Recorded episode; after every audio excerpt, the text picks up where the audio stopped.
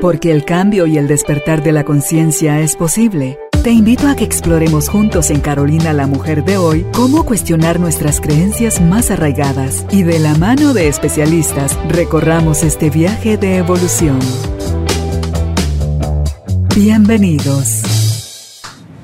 Tribu de Almas Conscientes, bienvenidos nuevamente al estudio de Carolina, la mujer de hoy. Tenemos nuevamente la oportunidad de seguir aprendiendo. Lo hacemos del lado de los testimonios. Es mi parte favorita cuando puede venir alguien al estudio y compartirnos desde su historia personal qué fue eso y eso a qué estaba conectado, que le hizo llevar a experimentar una enfermedad y luego la sanación. Estamos hablando hoy como invitado tendremos a Alan Benchuam, él es psicólogo, es fotógrafo, es, él nos va a contar vez y es un milagro andando, creo yo. Y está con nosotros hoy Alan para conversar sobre el tema Ventanas al Alma, historia de sanación de su esclerosis múltiple, enfermedad que él padeció. Ya nos contará con detalle cómo le ha tocado vivir esta experiencia. Así que bienvenidos, bienvenidas, empezamos.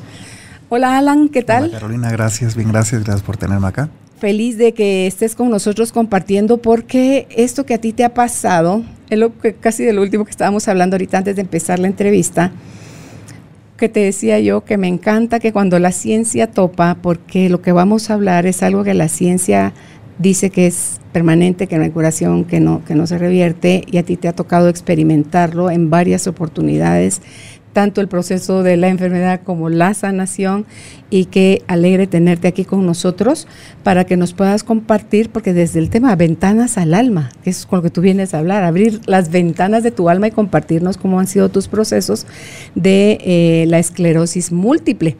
Así que si nos puedes empezar a decir, eh, para, para, como primer punto, la definición de lo que es esclerosis múltiple. Bueno, la esclerosis múltiple es una enfermedad autoinmune eh, donde te va deteriorando la mielina de los nervios y cuando no tienes mielina no hay conexión entre los nervios y eso causa parálisis. Puede ser eh, parálisis de diferentes partes a cada persona, lo que te decía también antes de empezar, que se le llama la enfermedad de las mil y una caras porque a cada persona la ataca totalmente distinta. Entonces, eh, pero es una enfermedad que prácticamente te puede ir paralizando diferentes partes del cuerpo.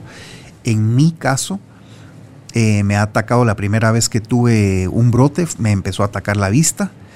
Eh, luego he también tenido brotes en las piernas, he tenido en los brazos y prácticamente esas tres partes, ojos, piernas, pies, brazos y manos.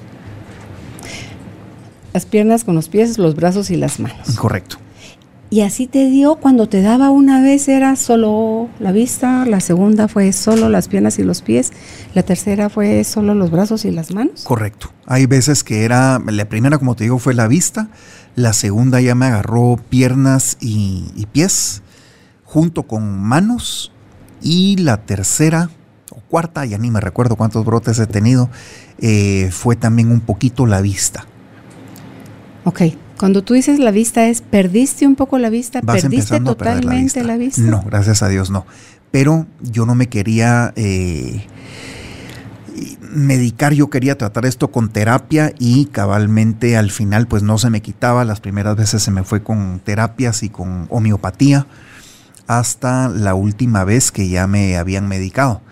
Eh, cuando te digo perder la vista, es como a veces no sé si has visto al sol, a veces, o cuando eras niña, que mira y se queda como una mancha, eso es lo que empiezas a ver. Una es como una mancha, y pues poco a poco se te puede ir empezando a cerrar la visión. Sí, hay muchos casos de personas que se han quedado eh, ciegas con la esclerosis.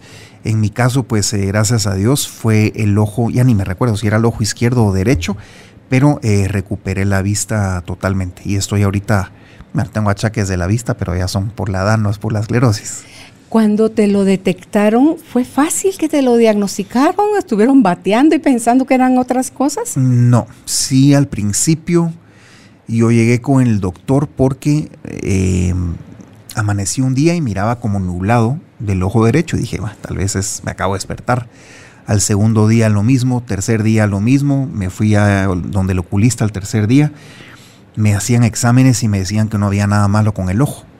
Entonces ya me mandaron donde un, eh, el del cerebro, ¿cómo es que se llama? ¿Neurólogo? Donde un neurólogo y me hizo preguntas y ya cuando me había preguntado si habían partes del cuerpo que se me habían quedado dormido, que sí era cierto, tenía la piel extrasensitiva y se me, me costaba a veces ponerte, ahí veían palabras que se me trababan a la hora de hablar. O me ponías a memorizar una placa y no podía, o un número telefónico, no se me queda. Entonces ya cuando fue todo eso, pues eh, creían que era esclerosis y lo que determinaba era hacer una punción lumbar la cual me fui a hacer a los Estados Unidos y salió positivo. Entonces ya con eso sí se había dicho que el diagnóstico sí era esclerosis. O sea, te toman líquido de, en tu columna vertebral y ahí es donde se confirma. Ese es el método más seguro. Eso es, lo el más único seguro. método. Correcto. Ahí es para cerrar el diagnóstico, porque sí tenía todas las cositas estas que te digo y ya con la con la punción lumbar ahí así estaba certero de que sí era esclerosis. ¿Y cuál es eh, la ¿cómo le dicen? Es que no a veces no son que te diagnostican, te sentencian? ¿Cuál fue el mensaje médico? Fue duro porque nunca se me va a ver que el, doctor del cerebro, que se me va el nombre, el neurólogo, lo primero que me dijo es no te metas a investigar eh, a mm. internet lo que es eh, la esclerosis porque eh, puede ser muy fuerte y pues no lo hice, pero poco a poco te vas enterando y pues sí se asusta uno, porque desde el hecho, imagínate, yo vivía de mi carrera que es 100% de los ojos y que te dicen que te puedes quedar ciego, claro que se asusta uno, ¿verdad? Eh, pero gracias a Dios los brotes que me dieron jamás fueron tan fuertes como que me llevaron una silla de ruedas o nada así, entonces estaba bastante tranquilo.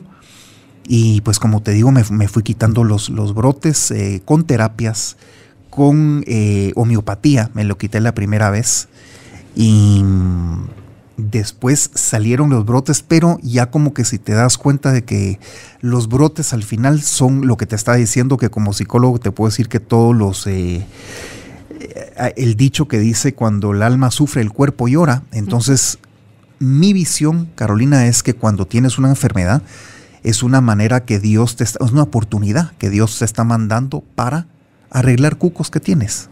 De esa manera es que yo lo trato de ver y así es como lo he visto y te juro que desde que he tenido la esclerosis he estado en múltiples terapias y eh, las relaciones con personas de mi familia, las cuales eran muy conflictivas, pues hoy por hoy son bastante, mucho mejor que como eran antes.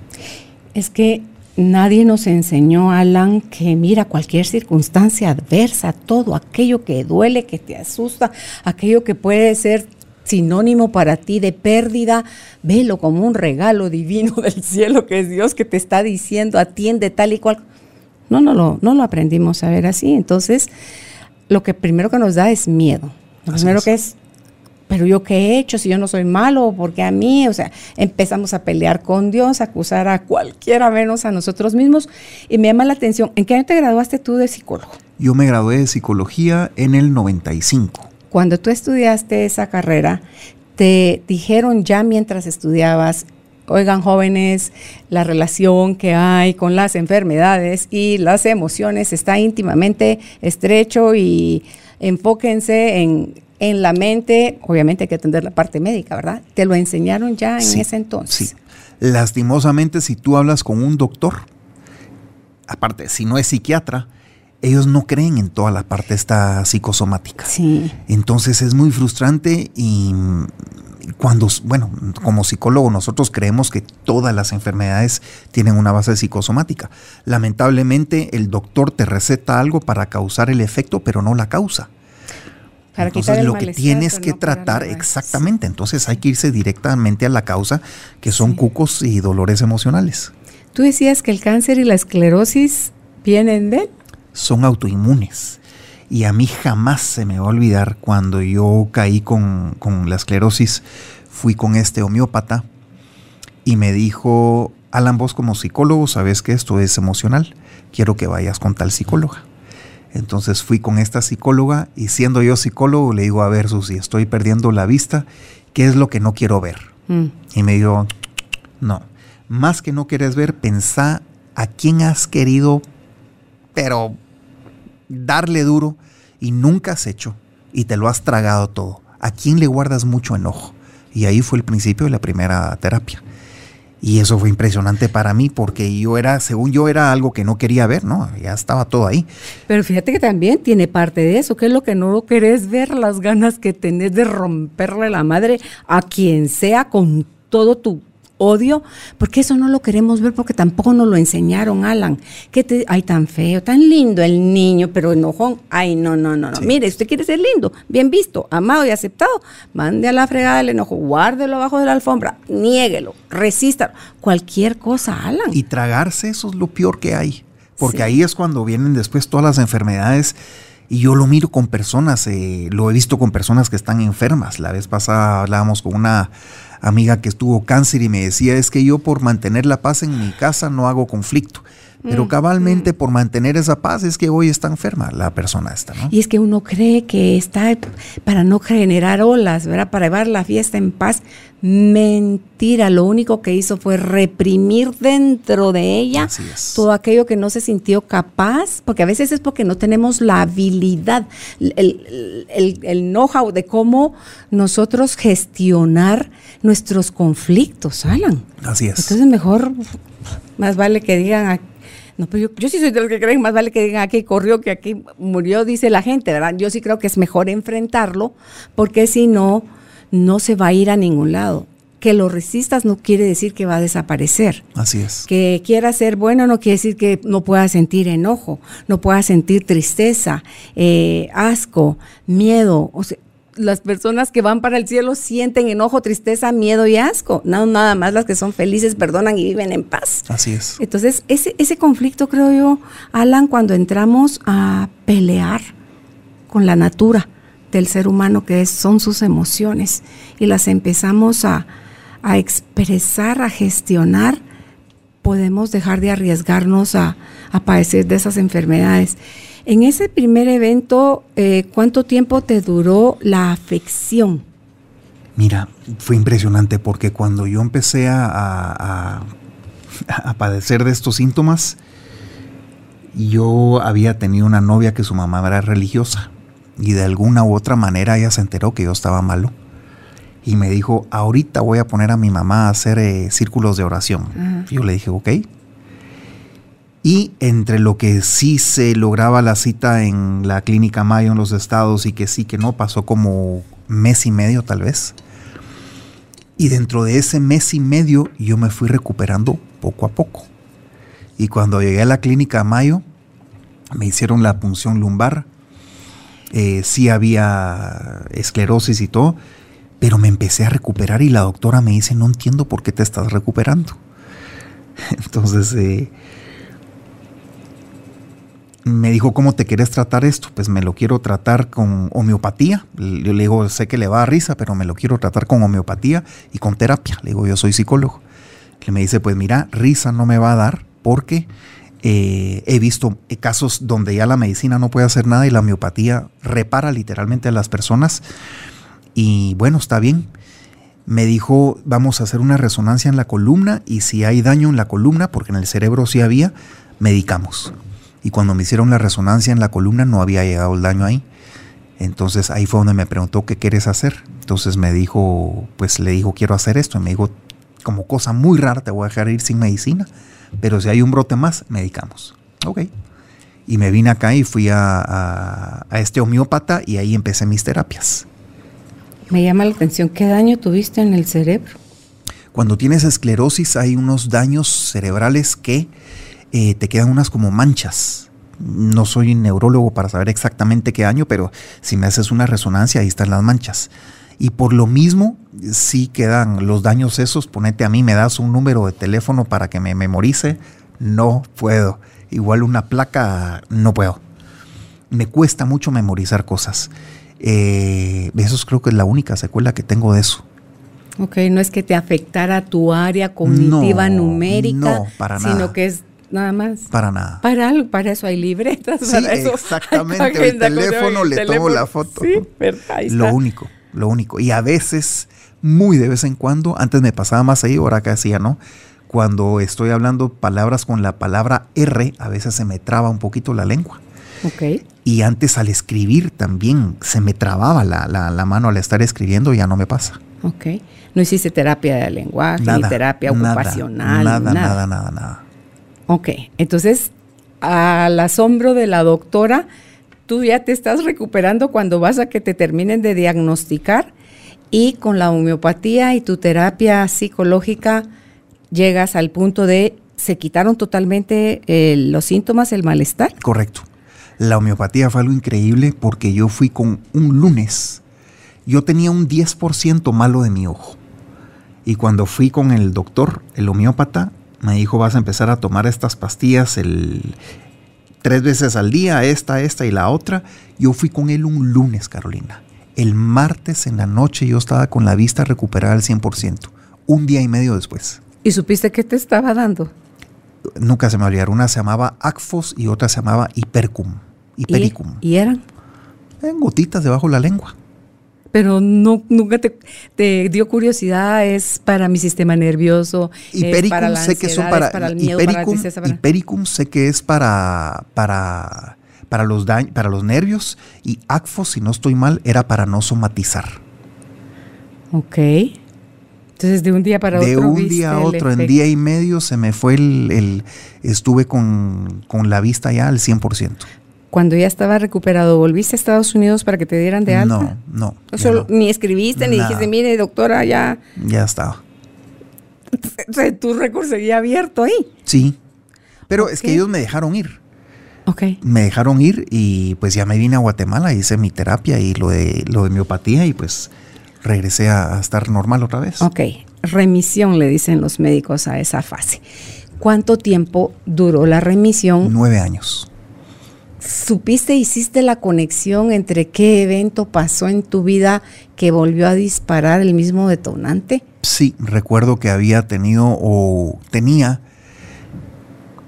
conflicto con ciertas personas y en otro brote fue cuando yo estaba muy mal. Mira, una parte en mi carrera donde se vino para abajo con todo lo de lo digital y hubo un momento donde yo no sabía qué hacer. Estaba literalmente paralizado y pues, me empecé a paralizar, literalmente. Entonces eso tenía que ver con ciertos programas que yo tenía que me habían instalado mis padres, que no eran ciertos. Y al estar en una etapa donde me vi sin saber qué hacer, se activaron y empezó otra vez otro brote. Ok, pero ahí la cachaste más rápido, la emoción con la enfermedad. Sí. Ok, entonces ahí ya van otros, por eso que tú dices que se llama la enfermedad de las mil caras, porque también debe ser las diez mil emociones, pues, o sea, las mil o, o, interpretaciones, porque cada cabeza es un mundo, ¿verdad? Entonces ya ves que hay, hay una impronta de creencias limitantes que no van, vuelves a la homeopatía, vuelves a la terapia o paraste en algún momento la terapia? ¿O entre uno y mm. otro brote siempre estuvo latente o activa tu terapia?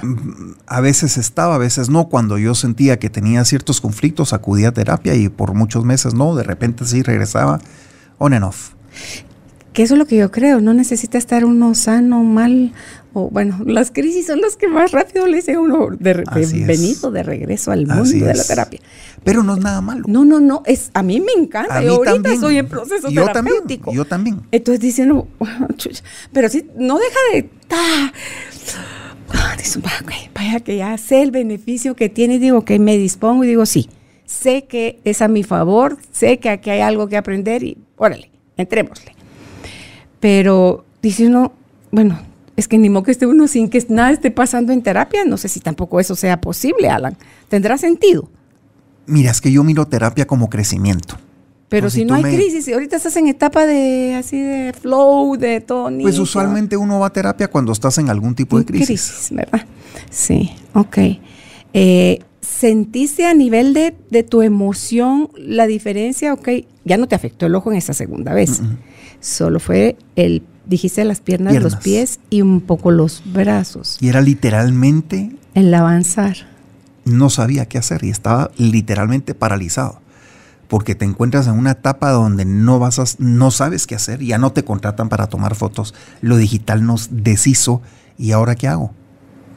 Entonces fue una etapa durísima donde entré en un conflicto sumamente grueso y estaba paralizado, no sabía qué hacer. Y después, bueno, ya salió el primer proyecto de puertas, eso me llevó después a otra cosa, eso me llevó a otra cosa. Y ahorita te puedo decir que fue lo mejor que me puede haber pasado. Porque ahorita te puedo decir que estoy pasando la etapa profesional más realizada que he tenido en mi vida. Y creo que nunca se hubiera dado lo que estoy viviendo ahorita si no hubiera, no fracasado, porque no fue un fracaso, sino que el mercado me dejó sin trabajo hace años y si uno hubiera entrado en esa crisis, no hubiera llegado a hacer lo que hoy estoy haciendo, que te diría que estoy en la etapa más realizada de mi vida, que abrí mi galería, abrí el nuevo proyecto de ojos, pero fue necesaria esa crisis. Entonces, al regreso a lo que te digo de que creo que todas las enfermedades son oportunidades de crecimiento que se nos dan de una manera encubierta para poder crecer. Por lo menos yo lo miro así, me gusta verlo así. Totalmente, yo creo que una parte de, de, es como la forma que tiene la gente que ya pasó por algo fuerte de confirmar que ya eso, que ya pasó la página, es cuando ya le puede ver uno el regalo al, al evento. Entonces la gente, si tú le das charlas a gente que, está entrando al, tema, a decir, o sea, con desesperación, porque uno quiere soluciones prácticas, rápidas, sin hacerse cargo de nada, Alan. Entonces pensaba yo, cuando te veía, porque eso que les pasó a ustedes, los fotógrafos, que a cual tú revelar fotos, es todo eh, uno en su aparato electrónico, ahí la tiene, ¿verdad? Entonces, pero ponle en la radio, pasó, o sea, la, la música, los cantantes, les pasó, ¿dónde está aquella vendedera de discos cuando ya hay cuánta forma digital de que tú tienes acceso a la música sin comprar el disco, las películas, el cine, o sea, tú, ves para donde sea, todo esto es, es otro mundo. Yo no sé si hay gente que sí tiene como ese olfato o esa sensibilidad de que ven venir el cambio a la distancia. Esos son a los que cuando el cambio entró ya están montados en, ya van en la lancha, cuando otros están viendo cómo el agua les, se está entrando a la casa, ¿verdad? Entonces, eh, si tú pudieras contarle a la gente más de esos procesos, Alan, porque ahí es donde está, ahí es donde se deshacen los nudos, ahí es donde está el regalo, ahí es donde está el crecimiento. Es como algo tan duro, tan limitante, tan feo. Es que muchas veces no somos tan necios, no queremos parar, no queremos escuchar. No queremos atender, no nos queremos actualizar, no queremos hacer nada, ven, hace pues, ahí viene la ola y ya lo revolcó a uno. Entonces, ¿Qué le dirías tú a la gente que está siendo diagnosticada ahorita por algo o por la pérdida de algo o por, em, sí, o se quedó sin empleo o cualquier cosa, Alan, que, que puedan tomar lo que sea que les esté pasando como ese espacio donde hay que hacer silencio, donde hay que ver 360 grados, porque no sabes si te viene de arriba, de abajo, de dónde la lección, el aprendizaje. Mira, yo creo que todo, bueno, y también desde que está este bendito COVID, creo que todo, todo, todos los conflictos tienen que, aunque cuesta, porque no te voy a decir que no cuesta, pero tenemos que verlo como oportunidades. Y se cierra ahí literalmente con que yo trabajo con puertas, tú lo sabes, cuando se cierra una puerta hay que abrir otra. Y no nos podemos, como me decía un amigo, mira ahorita con la época del COVID, lo, vale todo. Lo único que no vale es quedarse en la casa rascándote la panza diciendo qué voy a hacer, qué voy a hacer, qué voy a hacer. Y hay que ver, y hay que probar, y hay que probar. Y verlo posiblemente como que si se está cerrando una puerta, es posible que vengan puertas nuevas que uno ni sabía que van a venir. Eh, fue lo que me pasó a mí con lo de ventanas eh, al alma, el proyecto este de ojos. Yo nunca, o sea, me hubieras dicho hace años que hubiera hecho esto, no. Y sin embargo salió en época de, de, de COVID desde que yo vi el proyecto, me fascinó, le tenía una fe y no sabes cuánta oposición tuve porque lo abrí en plena pandemia mm, mm. del año pasado. Y la gente me dijo, estás loco si están cerrando todos los locales, ¿cómo te vas a meter a hacer más gastos y empleados y todo? Le digo, tengo fe, tengo fe, tengo fe, tengo fe y mi corazón me lo requete decía. Y pues me tiré al agua y gracias a Dios pues ha tenido una aceptación, pero por lo mismo, regreso a lo mismo. Y, es posible que tal vez esto no vaya a durar tantísimo tiempo más. ¿Qué voy a hacer después? No sé, ya veré. Pero en el momento lo miro como que si cuando se te cierra una puerta hay que abrir otras. Eso, eso es la, manera en que yo, mi mensaje sería eh, no desesperarse, aunque te digo, cuesta, porque hay muchas eh, deudas que pagar o, gastos que uno tiene fijos, pero hay que tener fe en lo, que, en lo que te gusta y hacer también lo que a uno le gusta. Creo que si tú estás haciendo lo que realmente te gusta, en mi, en mi caso es la creación, tú vas a encontrar de alguna u otra manera eh, vías para llegar a lo que te gusta hacer.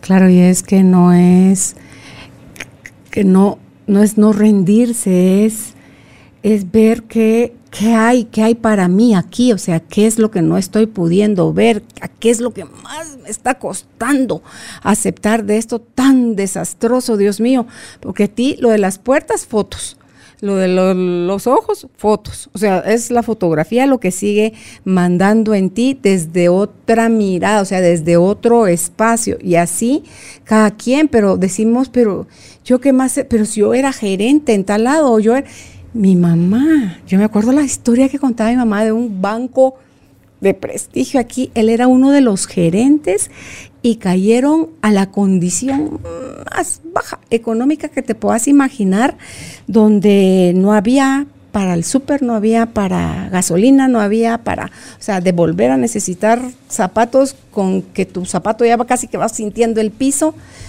pero él no se rindió y la esposa estuvo a la par de él y ahorita ya tiene otra vez trabajo bueno él y todo, pero esa etapa donde tuvieron que pasar hambre, donde tuvieron que arrodillarse, Alan, porque eso es lo que muchas veces nos pasa, nos arrastra el creer que ya estamos en, la cima y no, hay que, hay que, y uno cree que está empezando de cero. Tú no empezaste de cero tú nada más le diste otro enfoque a tu, a tu arte. Porque ¿cómo llegó lo de las puertas a ti? ¿De quién fue la idea? ¿Fue de Alan? ¿Fue un sueño? ¿Fue una visualización? ¿Cómo te llegó a ti esa variedad de algo que tú ya hacías cuando creías, madre, ya estoy frito porque sí, sí, esto es de lo como este es mi arte?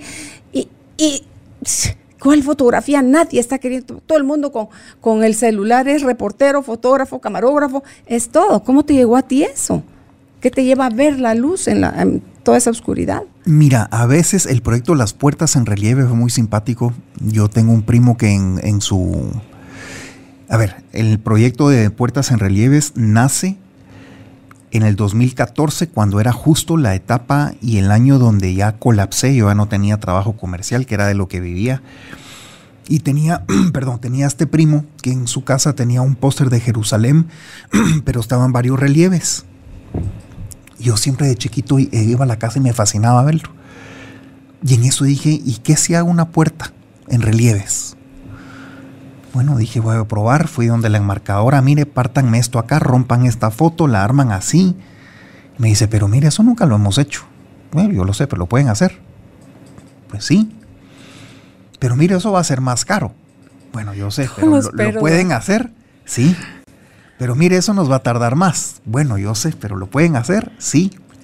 Bueno, se tardaron y cuando me entregaron las primeras tres piezas, lo, lo las entregué, se las regalé a tres señoras muy queridas y en menos de dos días, dos de las señoras me dijeron, Alan, nos fascina, tenés más. Y yo así como, eh, están en producción, pero sí, ahorita va a haber más. Y así nació el proyecto.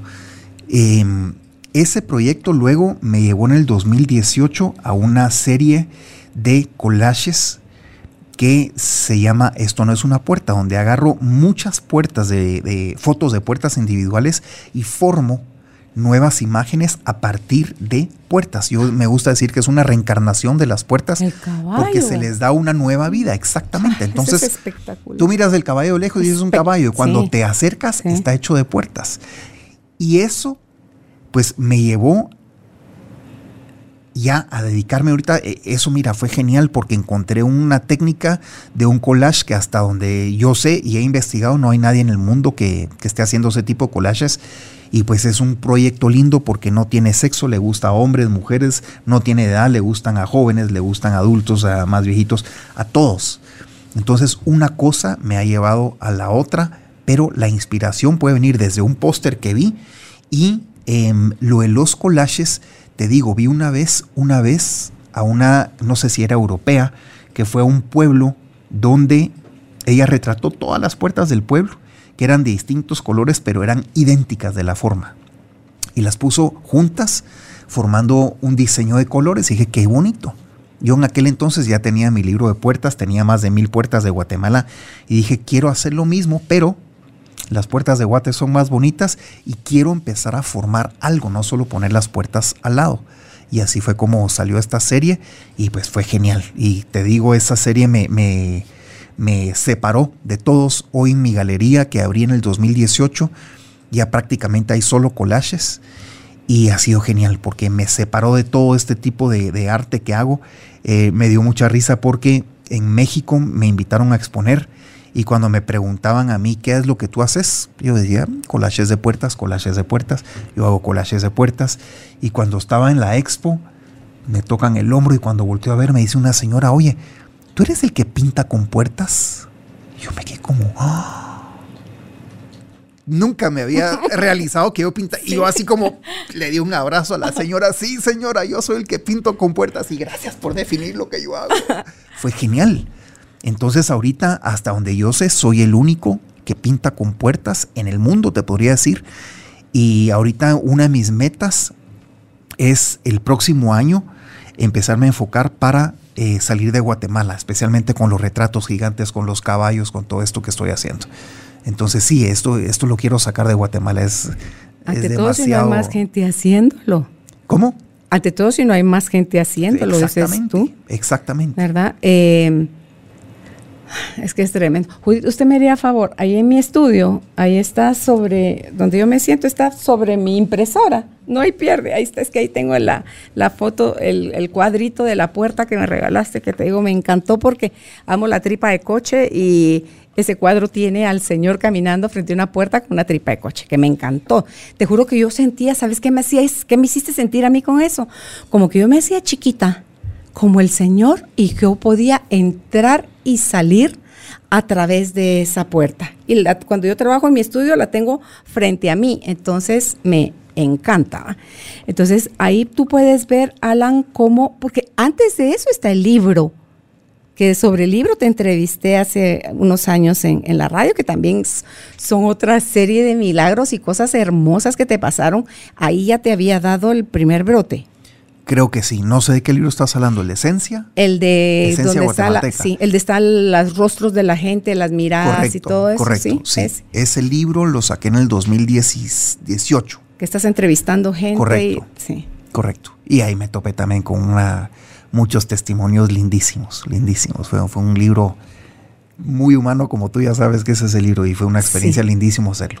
Sí, entonces todos son esa parte de la vida que no habías tenido oportunidad de experimentar por estar entretenido en lo que llamabas tu, tu forma de, trabajo acá, bien. Mira, lo que no sé es cómo vienes y qué tan limpio viene, pero sí, ah, gracias. Yo se los quiero mostrar. Este es el cuadro que Alan Benchuan me, me regaló, que es hermoso, dice, para ti. A ver, tú que lees tu letra. A ver, dice para... déjame ponerme los anteojos. Dice, para ti que abres tantas puertas de bienestar con tus programas, que las puertas de todo lo bueno en la vida siempre estén abiertas para ti y los tuyos.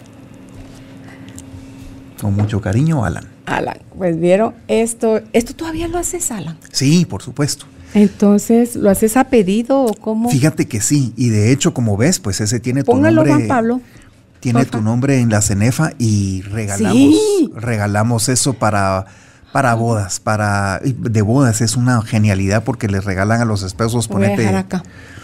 para Alejandro y, y Sofía que las puertas de todo lo bueno de la vida siempre estén, o sea, puedes abrir puertas de todo y solo cosas buenas para muchas cosas. Entonces, este tipo que es personalizamos, que ponemos el, nombre de la persona, fascina, fascina, fascina, fascina. A mí olvídate, a mí me, pero me envolviste. Y el, encajonado, cómo viene, todo es espectacular. Entonces, estas son las cosas que hace Alan. Y luego lo de con tus puertas, todas las puertas las has tomado tú. Solo Llevo Guatemala. 28 años tomando puertas. La primera la tomé en 1993. No. Tengo puertas de Guatemala, tengo puertas de Cuba, tengo puertas de México, tengo puertas de Francia, Panamá, Israel y Estados Unidos. Siete Italia. Ocho países. Sí. Ok. Así que- Empezaste a tomarlas y no sabías para qué. Solo tenías gusto por tomar Siempre fotos. tenía gusto por tomar las puertas. puertas. Después salió el libro, después del libro salió este proyecto, luego salieron los collages y hasta la fecha, Carolina. No sé si viste, pues cuando entré, llevo mi camarita. Siempre llevo mi cámara porque todas las semanas sigo tomando puertas. Siempre, siempre. Es algo que no paro. Porque igual para los collages necesitas muchas puertas. Hay collages que tienen más de mil puertas. Y entonces tienes que tener, porque la idea de los collages también es que no se repite una sola puerta dentro del collage. Entonces Ok. eh, necesito siempre estar tomando puertas de todos los colores. Ok. Ya estabas metido en estos proyectos y vuelve otro brote. Sí. ¿Cómo reacciona tu corazón ahí, Alan? ¿Cómo, ¿Cuál es el disparo a la mente o cuánto la mente dice, va, ok, mucha, ya, ahora gracias por el anuncio y vas otra vez? Pues mira, como te digo, cada vez que venía un brote, em, lo primero que hago es, bueno, ¿qué está pasando emocionalmente dentro de mí? ¿Con quién tengo conflicto? Y a veces el conflicto puede ser por uno mismo también, Mm, con uno mismo. A veces tienes que perdonar a personas y a veces te tienes que perdonar a ti mismo. Entonces cada vez que me da un brote, hago una introspección, digo qué es lo que me está molestando, con quién estoy enojado y empiezo a trabajar en terapia con eso. Siempre ha tocado con enojo, ¿no? Es a qué le tengo miedo, No, qué me enojo. tiene triste o qué. Enojo y puede ser también frustración, Ok. pero más que nada enojo. Cuéntame del Alan chiquito. ¿Cuál era, qué era lo que Alan creció escuchando acerca del enojo? Pues yo crecí prácticamente con mi papá. Ellos se divorciaron cuando yo tenía ocho meses y estaba en una casa donde yo no podía expresar mi enojo. Si yo trataba de, expresarlo, me caía y no podía expresar el enojo. Em, entonces como que si empezás a guardarte cosas. Y por muchos años yo soy una persona que a mí no me gusta el conflicto y tenía, tendría, tenía a callarme las cosas por no entrar en conflicto. Pero al final te das cuenta que al final cuando solo te callas y te callas y te callas y te callas, estás tragando, tragando, tragando y después vienen las enfermedades. Y aunque cuesta a veces expresar que hay cosas que te duelen, pues hay que expresarlo. Y aunque haya conflicto con demás personas o lo que sea, pero es mejor ese conflicto que reviente y después se van a arreglar las cosas a estarte solo tragando y tragando y tragando todo ese dolor y frustración. Si tú decías, hay cosas que te duelen y uno prefiere tragar el dolor porque alguien más no lo viva, ¿verdad? O la tristeza, o se decepcione, o piense mal de uno, o ya no lo quiera, o lo aleje a uno de- su lado y todo eso. Entonces ese es el, ahí está el problema, Alan. ¿Qué, ¿Cuáles son las técnicas que tú has usado para manejar tu enojo? ¿O eh, tenés algo que, algún ejercicio que hagas cada día como para mantenerte eh, con el enojo? Es que hay que validarlo, pues, o sea, ¿qué tengo? ¿Cómo lo, o sea, con todo, porque se vale con las malas palabras y todo. Entonces, reconocerlo, validarlo, vivirlo, que eso es lo que no queremos, pues, o sea, atravesar la emoción, abrazar la emoción. ¿Cómo le haces ahora, Alan? Mira, bueno, primero, como te conté, fui a terapia, muchas cosas de eso, pero un ejercicio que es muy válido y que me funcionaba muy bien era cuando nomás te levantes en la mañana, escribí dos páginas de lo que sea. Y uno dice, pero es que ya no sé qué escribir. Ya no sé qué Y ahí es donde empieza a salir todo lo que te está molestando. Y empiezas a ventilar cosas. Eso, eso es increíble. El sentarte a, a escribir, simplemente a escribir lo que te salga. Eso es muy sanador y empiezan a salir cosas que ni sabías que estaban adentro. Pero es simplemente escribir. Y ya cuando decís, es que ya no sé qué escribir, seguí. Y una cosa te lleva a la otra y empiezas a, a Sí, sacar así. cosas. Así dice Julia Cameron o Julia Cameron. Es cuando tú creas no sé qué poner, ya no sé qué poner, eso vas a poner, ya no sé qué poner, ya no sé qué Y ya cuando vas por media página de ya no sé qué poner, empieza a caer la, la información y esos ejercicios, Alan, se vale sacar todo. Es cual vómito, cual diarrea, nada de proper y sin malas palabras y muy 100% su ortografía, su redacción. Nada de eso tiene que ver ahí. Así es. ¿Te das permiso que salga con todo? Así es, así es. ¿Qué haces después cuando terminas tu escritura? ¿La conservas, la quemas al fin del mes? Usualmente hay quienes lo pueden quemar y hacen unos rituales de echar las cenizas en una planta o lo que sea. Yo simplemente le daba la vuelta a la página o cuando lo hacía en la computadora, al día siguiente seleccionaba Tabú, delete y otra vez, porque son cosas que ya salieron. No necesitas estarlo viendo otra vez. Simplemente ya, ya, ya salió, ya estuvo. Entonces eh, lo dejaba o lo borraba. Lo borraba, lo borraba, lo borraba y otra cosa. Y creo que otro ejercicio que me gusta hacer mucho también es tres minutos de agradecimientos. Okay. A levantarte. Escrito también. Escrito. Tres minutos de agradecer. Y eso nunca se me olvida. Una, una, una, persona me dijo una vez que cuando tú en la mañana escribes tres minutos de agradecimiento equivale a más de dos horas de meditación. Y realmente es impresionante porque ya donde dices es que ya no sé qué agradecer, todo se puede agradecer y tenemos tanto que uno no, no se da cuenta hasta cuando empiezas a agradecer. Y yo te digo, tengo un equipo en el taller, somos como 12 personas. Y en las mañanas siempre hacemos una junta diciendo qué hiciste ayer, qué vas a hacer hoy, qué hiciste ayer, qué vas a hacer hoy. Y después de eso siempre es qué vas a agradecer hoy. No puedes decir lo que hiciste ayer. Y qué vas a agradecer. Y siempre les hago a todos que agradezcan algo. Y es increíble como dicen, es que ya no sé qué, mame, tenés, tenés ropa, tenés techo, estás aquí en un trabajo, vas a almorzar. Exactamente, pero trato de instruírselo también a mi personal para que miren que tenemos muchas cosas de las cuales hay que estar agradecidos. Sí, es que estamos enfocados, Alan, en todo lo que nos falta no en todo lo que ya somos, ya hacemos, ya tenemos, sino que en todo lo que hay. Dios sería lindo cuando entonces yo consiga, cuando me aumenten, cuando me case, cuando tenga novia, cuando me divorcie, cuando enviude, cuando, o sea, siempre estamos con la mente y el corazón puesto en todo lo que no tenemos, Así es. desperdiciando todo lo que ya sí somos. Así es. Y, y sí se nos hace fácil ver, porque la, la envidia se dispara horrible dentro de uno, porque, ay, dichoso aquel, ay, el Alan, que, qué dicha, quién tuviera ese talento. ¿Y cómo llegó Alan a este talento actual? Atravesando primero las sombras o sus noches oscuras del alma que le tocó vivir a través de la esclerosis múltiple. Entonces no es necesario, Alan, llevarnos a nosotros mismos a vivir este tipo de padecimientos si estamos un poco más presentes, más agradecidos, más conscientes, más liberados de nuestra historia, que esa es otra que la atesoramos con cachivache y medio que, que tenemos, que nos ha pasado, que la queremos seguir perdurando y de ahí es donde viene también todos los, los bloqueos, los atorones. Así es.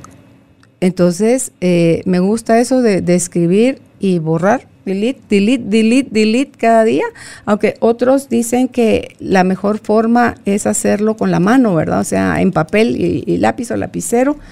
Eh, yo sí lo conservaba. Dice, si tú ves, si tú conservas tus escritos y luego de dos meses, porque Julia Cameron dice que no se hace antes de dos meses, tú paras y empiezas a ojear lo que has escrito, te vas a poder dar cuenta si estás atento cómo hay ciclos donde está viviendo uno otra vez algo porque no es un ciclo a cada lunes, no, puede ser cada tres años, cada siete años por los síndromes de aniversario, ¿verdad?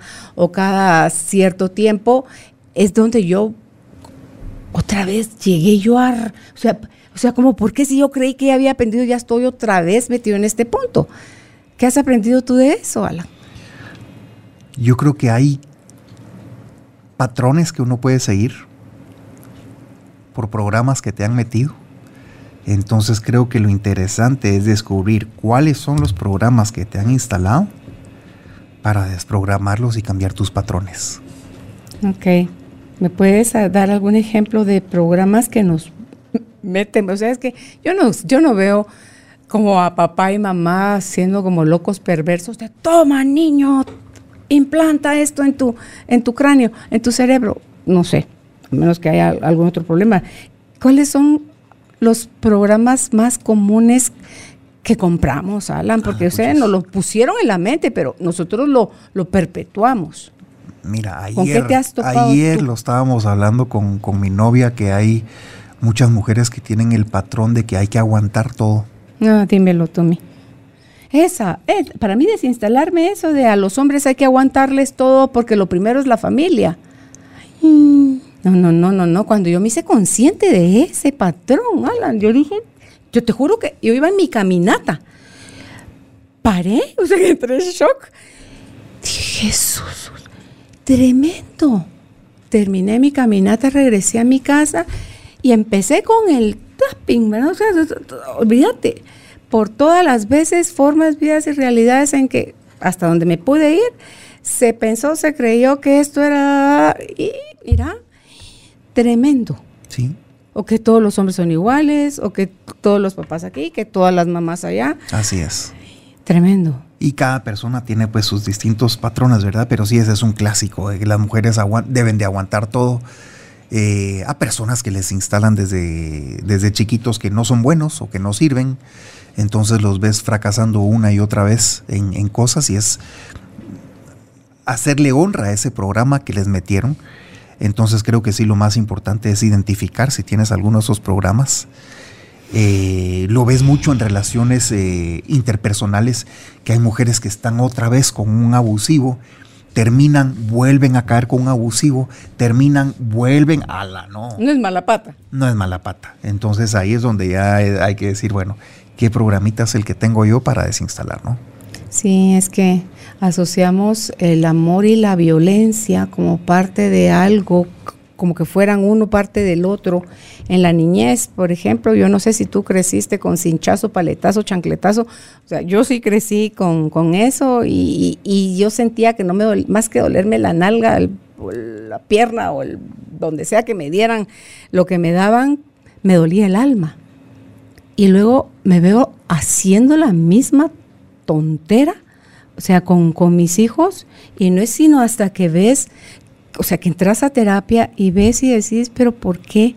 Si a mí me dolía el alma cada hinchazo, ¿por qué hice lo mismo?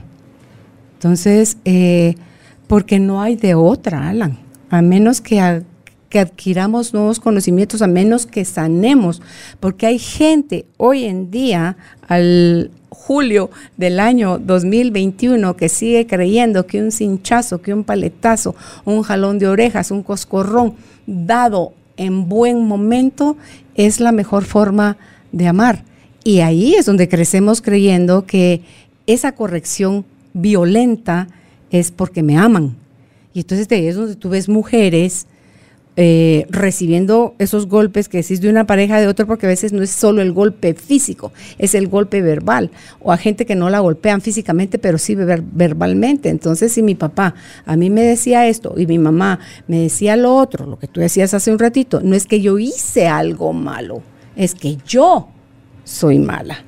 Y entonces, al ser yo mala, o sea, me merezco lo peor de mí, de los demás, de Dios y entonces me voy a tratar horrible. Y todas esas cosas están tan íntimamente ligadas, Alan, que tenemos que de verdad hacer pausas, no requerir llegar a la enfermedad para ver cuán desconectados estamos del amor, cuán latente está el miedo y el odio dentro de nosotros, el enojo, la tristeza, porque si tú ves atrás del enojo, Alan, hay tristeza por aquello que, que no llegó, que se fue, que uno cree que lo abandonó.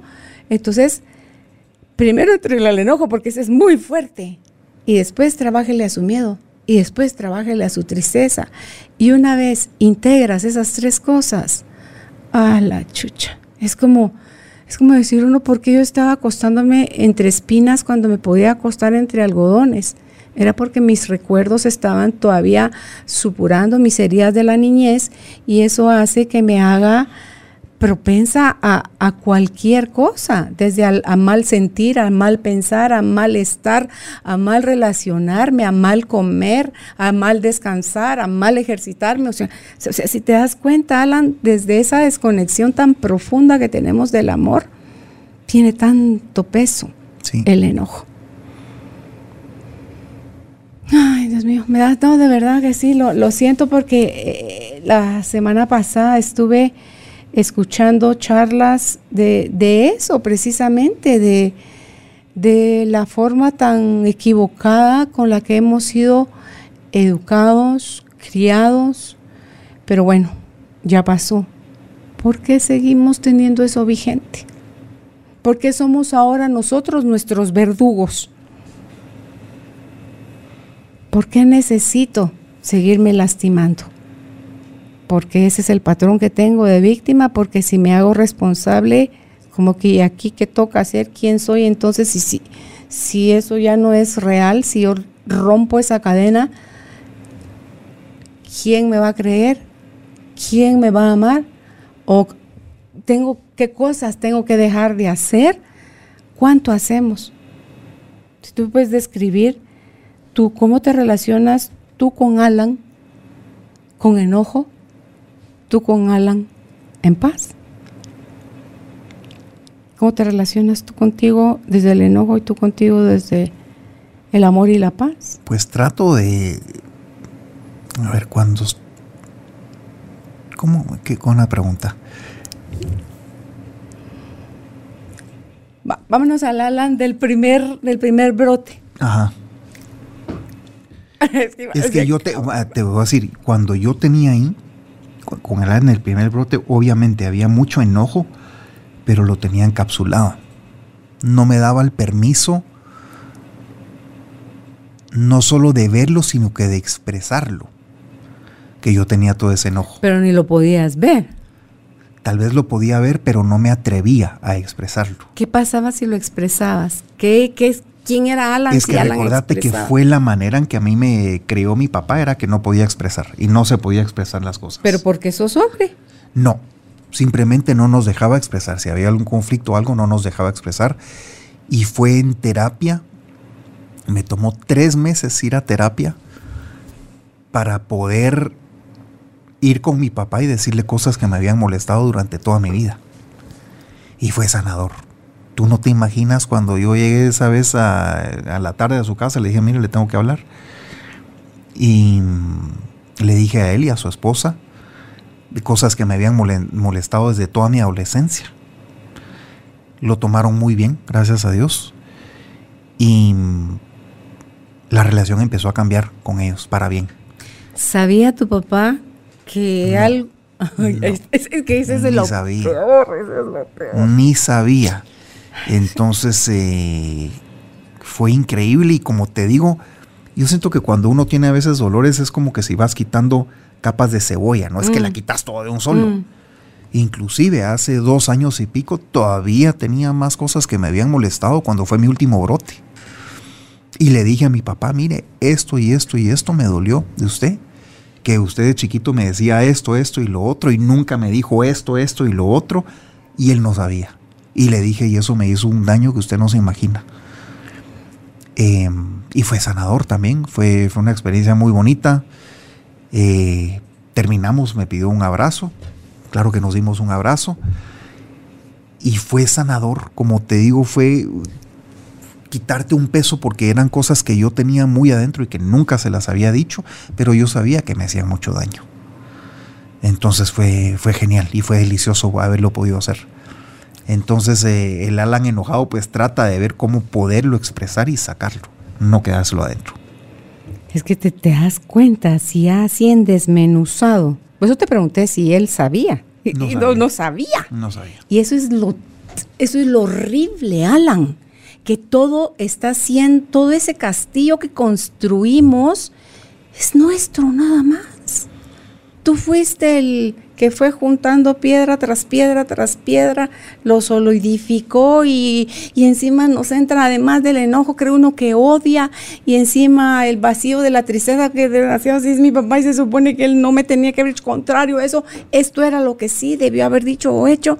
Entonces, es uno mismo desde su interpretación y necesidad de conservación del drama que hace esas cosas. Y tú tuviste oportunidad de hacerlo con él en vida. Así es. ¿Qué tal si se hubiera muerto ya y él no, porque es parte de tu sanación, es como, Jesús, ¿de qué estará hablando el Alan? Ya me imagino la cara de tu papá, ¿verdad? Cuando yo le fui a decir a mi mamá, bueno, y me dice, porque yo a ella nunca le reproché, pero sí lo sentía en mi corazón. Todo lo que yo quería que ella fuera, que no fue. Y cuando yo fui a pedir perdón por lo duro que la enjuiciaba, por lo que yo necesitaba alejarla solo cuando yo consideraba que ella se merecía que de mi compañía yo iba y la visitaba y todas esas tonteras que uno hace desde su tristeza, su resentimiento y su enojo. Y le digo a mi mamá, perdóneme por todas esas formas que si usted estaba o no consciente de eso, yo no sé, pero yo lo viví y lo viví con desprecio y lo viví con tristeza y lo viví con enojo y lo viví con carencia y lo viví. Entonces mi mamá me miraba así como me decía, Dios santo, me abrazó y me dice ella a mí, perdóname tú a mi hija por no haberte sabido amar de la forma como necesitabas. Dice no, Imagínate cuánto puede durar, perdóname tú a mi hija por no haberte amado de la forma como tú necesitabas. Para mí eso es como que me hubieran puesto alas. Era como entrar en el cielo, era como chirrión, o sea, mi mamá me amó. El problema es que no me amó como yo quería que me amara, pero me amó como ella pudo, con los recursos que ella tenía y como ella sabía. Entonces diciendo, Dios santísimo, y ese abrazo, esa mirada, a veces ni un toque tiene que ser necesario, Alan, para hacer uno esa reconexión de circuitos. Imagínate si tú dices que es cuando las, puntas de los, nervios se les cae la mielina, que es la capa que, que forra eh, los nervios. Es como que estuviera haciendo uno cortocircuito perennemente. Si fuéramos una persona cableada con electricidad, normal, somos nosotros quienes hacemos de un evento que a lo mejor sí fue traumático, doloroso, una historia de permanencia voluntaria donde el daño que podemos hacernos a nosotros mismos y podemos hacerle a los demás, Alan, porque eso, con suerte, no sé si a ti te amargó en algún momento, si a ti eso intoxicaba tus relaciones, tú cuando a ti te si tú le hiciste a alguien eso de lo que acusabas a tu papá, si tú, o sea, no sé, o qué hacías cuando veías que alguien lo estaba haciendo en alguien más, no sé. Yo cuando hablas de eso, creo que cuando uno se topa con una situación de esa hay dos vías. O repites la, la misma historia o le das vuelta totalmente 180 grados. Y en mi caso, yo creo que le doy, no creo, 100% le doy la vuelta a la tortilla, como decimos.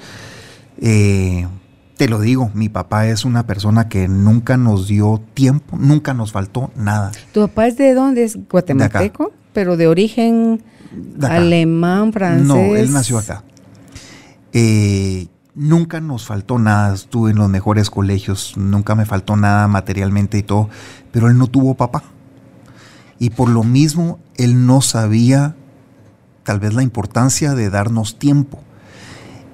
Y que yo quisiera, yo me moría porque él compartiera conmigo como padre e hijo que vamos a tomarnos un café, vamos a ver una exposición de carro, vamos al cine, vamos a un concierto, algo. Solo padre e hijo. Nunca, jamás. Y a mí eso me afectó mucho, igual que tú. Él no me amaba de la manera que yo quería que él me amara. Pero yo no tengo hijos biológicos. He tenido la dicha de tener hijos del alma y de, corazón. Y las veces que me ha tocado ser padre de corazón, casualmente me han tocado también hijos que tienen, eh, que tienen una falta de una figura paterna. Tú no sabes el gozo que es para mí el poderles dar todo el tiempo y atención que necesitan. Entonces, para mí, hasta cierto punto, agradezco. Y, hay que verlo siempre así. Yo agradezco el que mi papá haya tenido esas carencias conmigo, porque hoy por hoy me hicieron a mí, aunque sea padre de corazón, poder ser ese padre amoroso que les invierte tiempo y mucho cariño a los niños. Entonces eso lo agradezco y está en uno si tú repites o das totalmente lo, contrario. Yo lo, miraba también en mi hermano, que, era un año y pico mayor que yo, y él con sus hijos era de la manera más, era el mejor papá del mundo, el mejor papá del mundo. Y también él decidió darle vuelta a eso y se convirtió en el mejor papá del mundo. Entonces eh, está en uno, ¿qué haces tú con eso? O repites o cambias totalmente la historia y pues gracias a Dios yo decidí cambiar esa historia. Sí, es, es la mejor elección. Ahí es donde tú ves esas historias fuertísimas, donde como la flor en el fango, ¿verdad? Que no se contamina y sigue, sigue limpia y pura.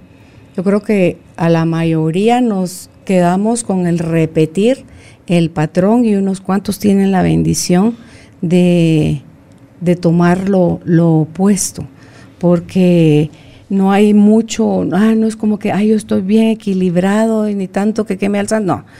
O estás aquí repitiendo el patrón de dolor o estás acá yéndote al, al amor y a veces también puede caer desde este patrón, buscando el patrón del amor, es el permisivo, el que no puede poner límites, el que también se le van las cosas de, de la mano, ¿verdad?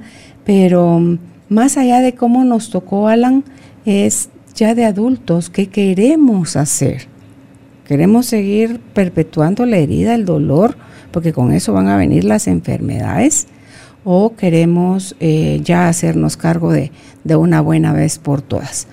En tu caso, tu, tu última em, brote de esclerosis, ¿cuándo fue? Uy. Ya ni me recuerdo, tal vez hace unos dos años y pico, o unos dos años. O sea, ahorita llevo año 5, año 4, 5 meses en remisión. No, no tengo síntomas, gracias a Dios. ¿Y te duró menos tiempo? Y me duró menos tiempo y cabalmente ahí fue cuando te dije que tuve la plática esta con mi papá, que le volví a decir cosas que no le había dicho que me molestaban. Porque yo sí miraba que tenía estas cosas que me molestaban. Nos juntamos a tomar un café y le dije estas cosas y también había cierto conflicto eh, con mi madre, a la cual yo no le hablaba, y en pandemia tomé la decisión de establecer contacto con ella nuevamente, perdonar. Y en base a esas dos cosas te digo que creo que fue cuando empecé a entrar en remisión otra vez. Puedes tener ese papá con el que, papá, vamos a tomarnos un café, papá, vámonos a, no creo. al lago, papá. No, no. No. No creo. Él, por como es él, no porque a ti no por te como es él, a él nunca le va a salir, mire, juntémonos solo. No, pero a ti sí, tú sí le puedes sí, decir. pero usualmente él, si no va a estar con la esposa, no. Entonces yo le a veces le digo, mire, yo quiero solo con usted. No, si no va mi esposa, no. Vamos a tal concierto. No, si no va ella, no. Entonces al final no, no te queda más que aceptar que así es, ¿verdad? Eh, yo creo que cuando aceptas también mucho de, la frustración te va porque le estás pidiendo peras al olmo. Entonces ya cuando aceptas, no. Pero como te digo, pues yo ya he aceptado que, él es así. Eh, sería mentira si yo te digo que no quisiera que él fuera de otra manera en ese aspecto conmigo, porque para muchas cosas es fabuloso. Y está esa parte que sí me gustaría que él me buscara para hacer una actividad de padre e hijo. No está en él, pero bueno, él también, como tú dices, trató de hacer lo mejor que podía de acuerdo a su historia, que él no tuvo papá. Entonces tratas de, entenderlo de esa manera y pues tratamos de estar lo mejor que se pueda. Ahí es donde tú se lo das a, tus hijos del alma. Yo creo que es una parte de sanar para mí, es cabalmente ser con estos hijos del alma el papá que yo no tuve en ese aspecto. ¿Cuántos tienes? Ahorita tengo dos. ¿De qué edad? De 12 y de 11. ¿Varones? Un varón y una, y una niña. Y es diferente la relación entre uno y el otro, porque un hombre y una mujer eh, se comportan igual contigo. Sí, mira, aparte, acabo de empezar esta relación, fue hace dos meses que yo los conocí, pero ha sido lindísimo y yo sé que ellos también tienen mucha necesidad de, de ese tiempo eh, que les puede brindar una figura paterna. El papá no vive en Guatemala, entonces fue pero como anillo al dedo y pues estoy muy feliz, súper feliz compartiendo con ellos. Ok, yo pensé que eran chicos que a lo mejor tú habías adoptado ya eran permanentes desde chiquitos con alguien, ¿no? Son, los hijos, de, tu pareja. Correcto. Ah, ok, ok. Pero que al final pues llegan siendo como puros hijos para uno, ¿no? Sí, bueno, pues todos esos regalos son los que traen las, las heridas cuando se atreve uno a, a abrazarlas, a reconocerlas, a validarlas y pues desear que no venga para ti más brotes o ya le encontraste el modo de, la conexión, ¿verdad? Y de cómo, cómo, ir saliendo tú solito de, de ese proceso, Alan, sin que tu cuerpo requiera, o sea, tu mente le quiera buscar, tú decías, son los gritos del alma, ¿no? ¿Verdad? El cuerpo, el cuerpo grita con lo que la boca calla. Entonces, eh, no tengas que requerir nada de eso más, que sea a través del arte que tú puedas expresar también todo ese amor, todo ese talento, todas esas cosas bonitas que te van inspirando y te va llegando y que puedas llevarlo al extranjero y que más gente tenga la oportunidad, Alan, de beneficiarse con todo esto hermoso que tú haces y a la par debería, en una exposición, no se te ha ocurrido a ti, no das, no das charlas de, de eso, de esos procesos, Alan. No, nunca he dado una charla específicamente, doy muchas charlas, pero nunca del proceso de sanación. No, porque yo, yo sí veo muy unido tu proceso, o sea, tu, tu arte con tu sanación, que tuvo que morir el Alan anterior y estar este Alan que, que ahora trabaja desde el, desde el alma. Aquel trabajaba desde el conocimiento y las herramientas y qué pilas, y, pero ese tenía que morir. Ah, pues buena idea. ¿Verdad? Entonces creo yo que hay, hay mucho regalo, Alan, y ojalá en algún momento estuviera ese espacio donde tal vez uno lo pueda hacer, donde gente que no lo conoce a uno, ¿verdad? Poder hablar de verdad a, a corazón desnudo y decir a la gente, sí, esto era lo que me decían, o sí, esto era lo que yo pensaba, sí, esto era lo que yo sentía, eh, con, con, nombre, pues, ¿verdad? Con, en la mención y no como, como, ay, miren, pobrecito de mí, todo lo que me tocó sufrir, o que por el de mi mamá o mi papá. No, es, esto es lo que esta cabeza interpretó, esto es lo que me hacía daño a mí y mi papá ni siquiera sabía. Mi mamá, por ejemplo, no sabía todo el vacío que había en mí. Yo lo cargué solita. Sí, ellos no lo saben usualmente. Entonces dice uno, Dios santo, y así vamos juzgando a papá y mamá, y así nos puede dar miedo tener hijos, así nos resistimos a, tener hijos, y, y poder ser como el portavoz, Alan, de todo el dolor, cómo se puede transformar en amor y ese amor en arte que es lo que uno puede ver ahora a través de las expresiones de tu talento, que es maravilloso. Ah, pues gracias. Así que gracias por compartir con nosotros esto. ¿Dónde puede la gente buscarte? Si es para lo del, muéstrale lo de los dijes tu página para que puedan ver todo lo hermoso. Bueno, para ver mi trabajo, el mejor lugar es eh, dos, dos, lugares. En Instagram estoy como Alan Benchuam y en Facebook estoy como Alan Benchuam Artista. Y esto es cabalmente uno de los dos dijes eh, que hacemos. Eh, tomamos la foto de la, del ojo de la persona, hacemos dijes. En este es eh, mi ojo. Del otro lado tengo una, un tema que se llama mita mita. Es la mitad del ojo, en este caso la mitad del ojo mío y la otra mitad es de mi novia.